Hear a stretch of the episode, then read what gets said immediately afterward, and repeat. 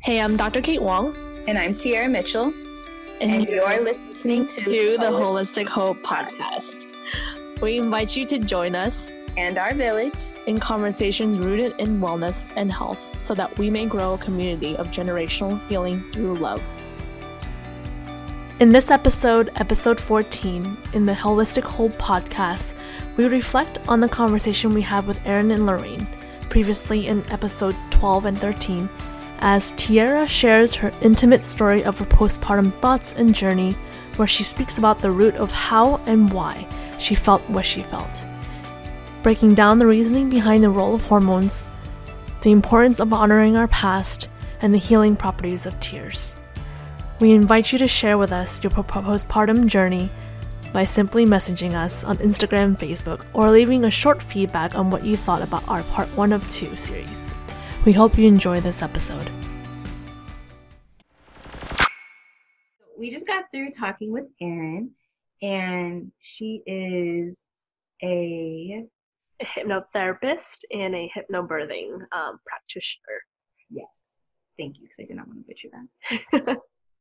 um, and she had a lot of amazing things to share. And what I found so awesome about it was all the techniques she shared were tools I used without knowing that they were even connected to hypnotherapy to help myself out of depression. I got rid of anxiety. And when when I say my depression and anxiety were so bad, it was to the point where I was contemplating medication. Mm-hmm. And I had to take sleeping pills to sleep. Like I just couldn't sleep because my brain wouldn't stop going. And um, I had gained a lot of weight, partially from pregnancy, but I truly feel now looking back, the weight I picked up even more weight from the negative self talk and how hard I was being on myself and mm-hmm. the depression, you know, all these negative patterns I had picked up. And one of the big, big things that helped me was how she said bringing awareness to the emotion. And I do like how she was hesitant to label it yeah? I like that too. Because sometimes you don't want to box certain things or label, because then you're just like stuck with this label that you just carry out throughout your life. Yeah, yeah. And I think that's what I had been doing. Like mm-hmm. you know, we're taught as children as as best as they we could be taught how to be in tune with our emotions. Um, I do think that's something like when I was in fifth grade, I was a conflict manager and we we use the I sentences, you know. So you're taught to I feel blank when you do this, but like she was saying, putting that label on it made it feel so final. And now I'm in a place where I've recognized, yeah, sometimes the core emotion could be fear or anger or hurt, but really there are other little things tied into that. So that's an example I can use trying not to get too personal, but I may have to. Um, so just to dig a little bit on that. So when you're saying that you felt like an, almost like a depression postpartum, right? That you mentioned, was it was it depression? What you feel like? Was it more of sadness? Was it more of like, you know, like negative self talk to yourself? What exactly did it look like? Okay, so it kind of look like. I would say it was a little bit of all those things. Okay, um, and I can but I can clearly distinguish between them. So with the depression aspect of it, it was feeling like, and this is why I think it's such a big deal how she said we can't judge ourselves and this the current circumstance because my depression was triggered by feeling like I now have a baby. I'm still in this itty bitty apartment in the hood. Um, I don't have the job I thought I would have once I had a baby. I not living the life I thought I would have once I had a baby, and that weighed really heavily on me. Mm-hmm. Um, and that was the depression aspect. Like, I started to feel like my life only had meaning in terms of being a mom, and as much as I loved being a mom, I was not okay with that. Like, mm-hmm. I didn't want to just be a mom, just be a wife. And the sadness was even now kind of thinking about it, I feel like it was more of a mourning of losing myself. I didn't realize it that realize that then, but I was sad, even not thinking about the progress I wasn't making. I was just kind of sad to be me. Mm. And the it's hard to describe because I know how in love I had felt before with being myself. I knew how much I loved being TeAirra, TeAirra's hobbies. I loved the things about me that even drove people crazy. I thought were cool about me. And I wasn't in that place at all. I did not like TeAirra.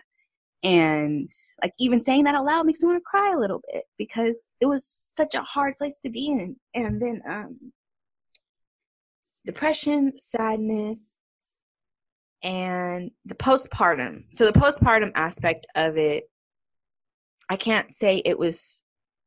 I, I can't really say how much of it was postpartum because I had a lot of other things going on that had nothing to do with my pregnancy and and birth. Mm. So it could definitely have been that those changes of becoming a mom and going through postpartum impacted my depression and sadness in a lot of ways, but I can't say that it was postpartum. Mm-hmm. You know, was it after your first, or was it after your second, or both?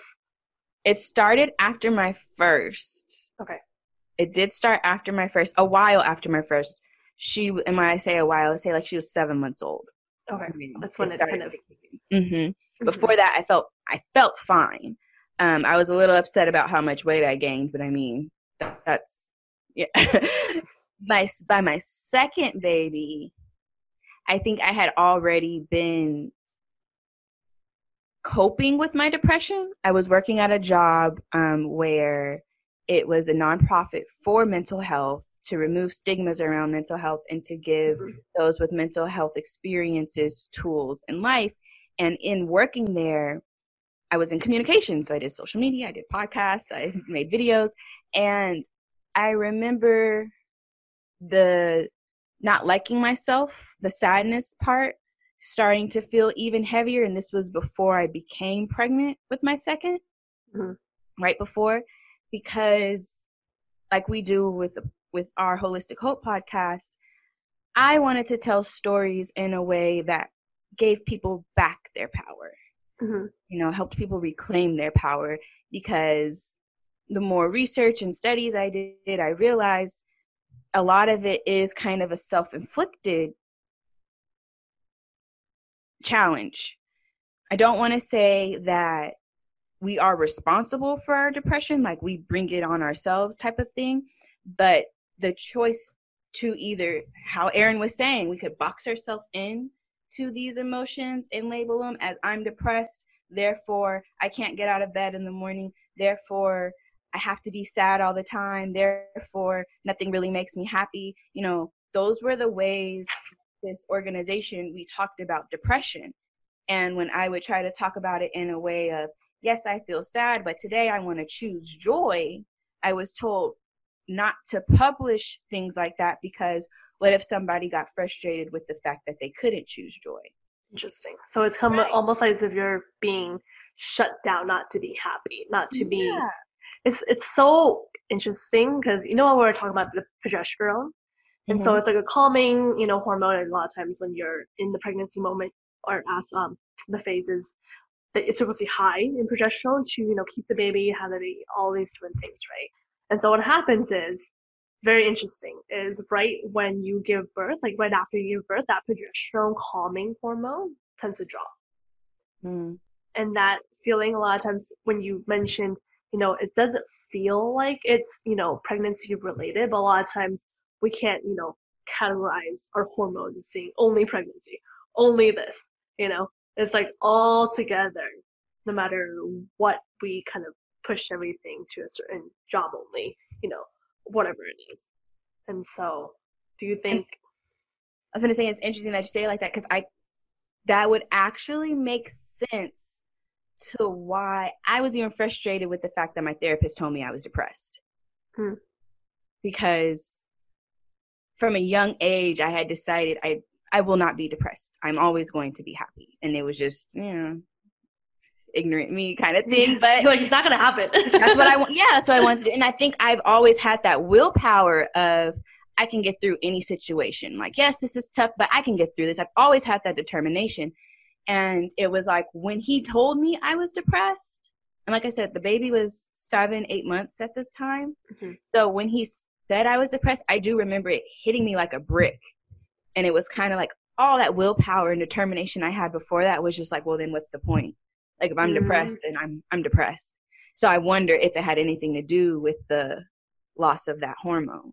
Mm-hmm. And just made you even more stressed out, even mm-hmm. more because stress. It's either as they use the same, if I can think of it, almost the same bucket of where they're made. It's like s- stress, cortisol, progesterone, coming from the same like bucket of things, and so it's it's as if you prioritize certain things, and it used certain things in this direction, so there was enough for the other side.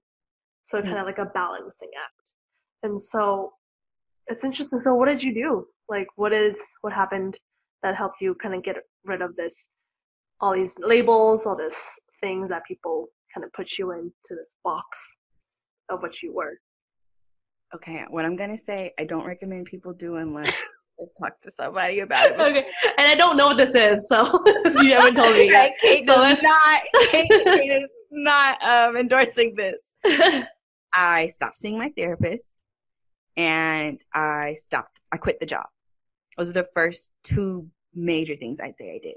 I m- thought very hard about not seeing my therapist anymore because I enjoyed going to my therapist. I enjoyed having someone to talk to.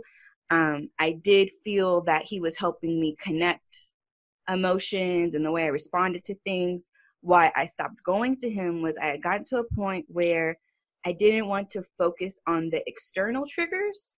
I wanted to focus on the internal triggers because mm-hmm. I was beginning to understand okay, people and things are going to drive TeAirra crazy, but how can TeAirra not be driven crazy? Like, I can't keep allowing people to put me in these places. And no one yet had talked to me about being aware of triggers, even working at the mental health place. When we talked about triggers and things, it was like you get triggered and this is what's going to happen. You know, like you're going to have these side effects and you're going to have an episode and then you need to rest and recover. And I didn't agree with that, you know, mm-hmm. which was the reason why I had to quit the job because I was like, because I have shared with y'all that I am experiencing depression and anxiety, you have boxed me into I can only experience depression and anxiety, and I don't want that life for myself. I'm not comfortable telling other people that they need to stick to this life for themselves. I want everybody to understand they have the power to heal, whatever that may look like for them. You know, and so. And it didn't look like it for where you were working at. It just felt like this is one way, one treatment, one therapy. Is that what it looked like, or is it something different? So they didn't treat. They didn't give treatment. It was like a um, okay. community type thing. Okay. Um, which which was I thought that part was awesome. Mm-hmm. What I didn't like was the language around it. So how Erin kept talking about self talk. I feel like they coached people to have negative self talk about their condition. Mm-hmm. It was like accepting that you are broken so mm-hmm. the best way I know how to describe that epiphany was I was listening to someone else. Um, her name's Allison Bird, and she is a entrepreneur coach. She just talks a lot about money, and she was doing a talk one day about how nothing in you is broken. And when she said it, it was like a I was told I was broken because I have depression and anxiety you know, and it was like, uh huh. I was told I was broken.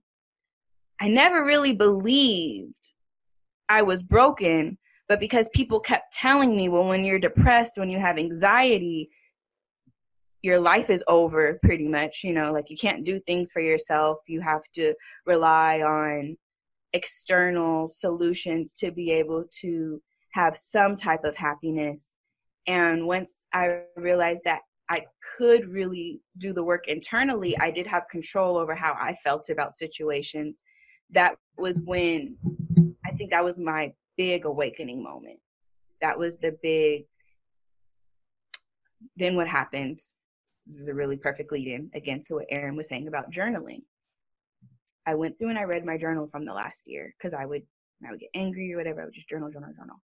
And I broke down crying I was talking about myself so badly. Mm. Like saying the most hor I don't even want to repeat them. I was saying the most horrible things to myself. Mm. And I didn't realize it. I'm thinking I'm venting, you know, I'm getting things off my chest or, you know, I'm, which is a good thing that you did yeah, that. Yeah. You know. And so and it is a good thing looking back because I probably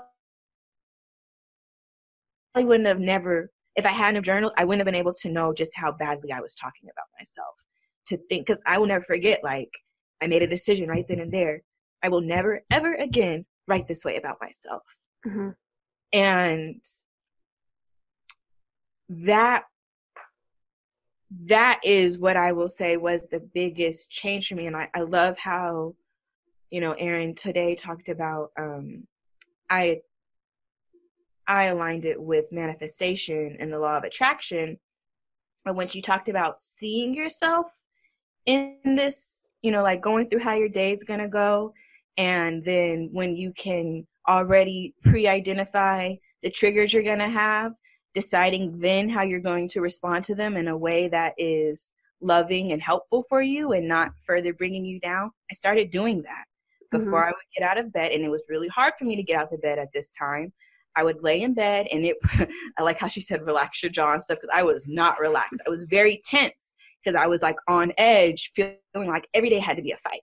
And I was just, I remember telling my grandma, I've been fighting my whole life. I don't want to fight anymore. What am I fighting? And so I would see myself going through the day and I would see the triggers coming up and I would decide how I'll respond to them. And very slowly, it got to a place where I wasn't waking up feeling tense. You know, I was able to go to sleep not worried about what tomorrow was going to look like. And like I slowly start to see these improvements. And then one day I realized, oh shit, I'm not depressed anymore. Like it was like a, I remember looking at myself in the mirror and feeling like I saw TeAirra. Mm-hmm. And then, you know, it was like a, I still wasn't back in love with her the way I wanted to be in her, but it, but it was like a, hey, I see you and I see you seeing me and it felt really good and i just wanted to keep doing that and so the same practices erin talked about and it's just blowing my mind how i didn't know it was self-hypnosis.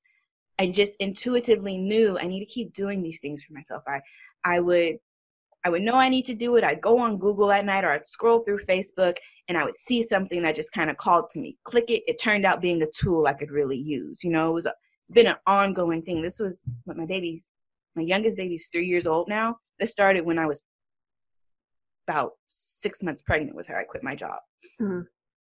So it was, it's been a very long journey. And, you know, it keeps coming back to the fear and love can't exist in the same place. And I had a moment last week where I realized how afraid I was of being myself again and how I think, see, now I'm getting emotional because I think now the fear is I go back to being this TeAirra, am I going to put myself back in that trap? But, you know, that trap of depression and not feeling good enough because I'm so hard on myself and, you know, all these negative things I was doing to myself. And now realizing, like, mm, yeah, that's a possibility, but TeAirra, you have to trust the growth you've done isn't going to allow you to go back to that place. Live your life and be happy. Mm-hmm. So yeah, yeah. This this is an intense conversation, folks.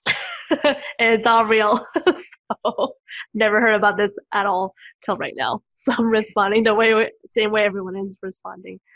But um yeah, so it's so interesting like the aspect of you know as we continue to do certain things that are scary like launching this podcast being more open it's like now that our triggers kind of come up because I don't have kids yet right now. So I want to hear from you guys living through your eyes and your stories of you know certain things trigger you when certain um if your kids do certain things. It's a similar thing when you do certain things that are scary, certain things that think make you think, you know, is this right for me? Is this the next thing? Because I'll be more open, people will know more of me, than now to be more vulnerable to do a lot of stuff that we're doing right now, talking about our personal issue or sharing a story to actually learn, have people learn from them, you know, to how they can navigate through similar issues as well. And so, what it seems like, at least what you're telling me, Tia, um, is that you know now you're just you were kind of thinking you know what if like what if like all these fear kind of comes out and then out because I was seeing you did the glow was it glow up challenge? Is that what it mm-hmm. was called? Yeah, recently. So you were literally kind of being out there, bringing the love literally to wherever you are talking to, to the group you're talking to, the to the ladies that you're talking to, and that kind of had a, something in the back of your mind, kind of saying, mm, should you be more like, should you be doing this? It seems like kind of pulling you back, and then it made you think about that. It's not like it's a good or bad thing. It's not like it's a bad thing either but you kind of noticed it. Now you're feeling that again, remembering how that feels from past. And that's all this is. Right. Like a, yeah, like a recollection. yeah. It's it's not like, you know, when I was sharing a little bit about my, my mom, um, biological mom in general, about that that feeling of, you know, abandonment, all these different things, when I remember how bad it made me feel, you know, things and tears come up means that I remember what it is, that but doesn't need to, you know, come with me every single.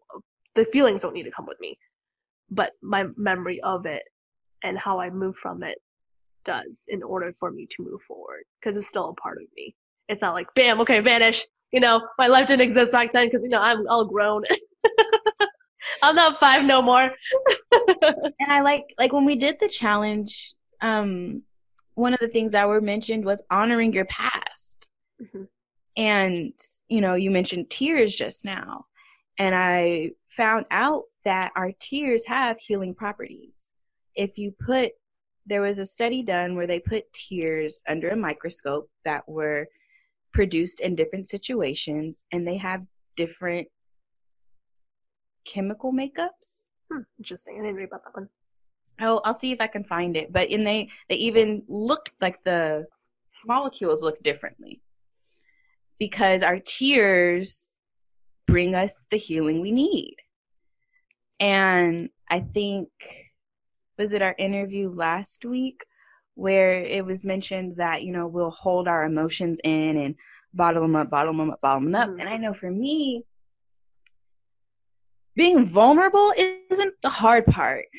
I think, you know, being vulnerable and sharing my story, I truly believe that I like to say I'm an open book because um, I feel we learn from each other. I think, you know, I told the story in my group how when I was a little girl, my grandpa told me there are three people in the world the kind of person who makes the same mistake over and over again, never learns from it, person who makes a mistake once or twice and then they're like i probably won't do that again and then the person who can see someone else make a mistake and decide that's not something they want for their life mm-hmm.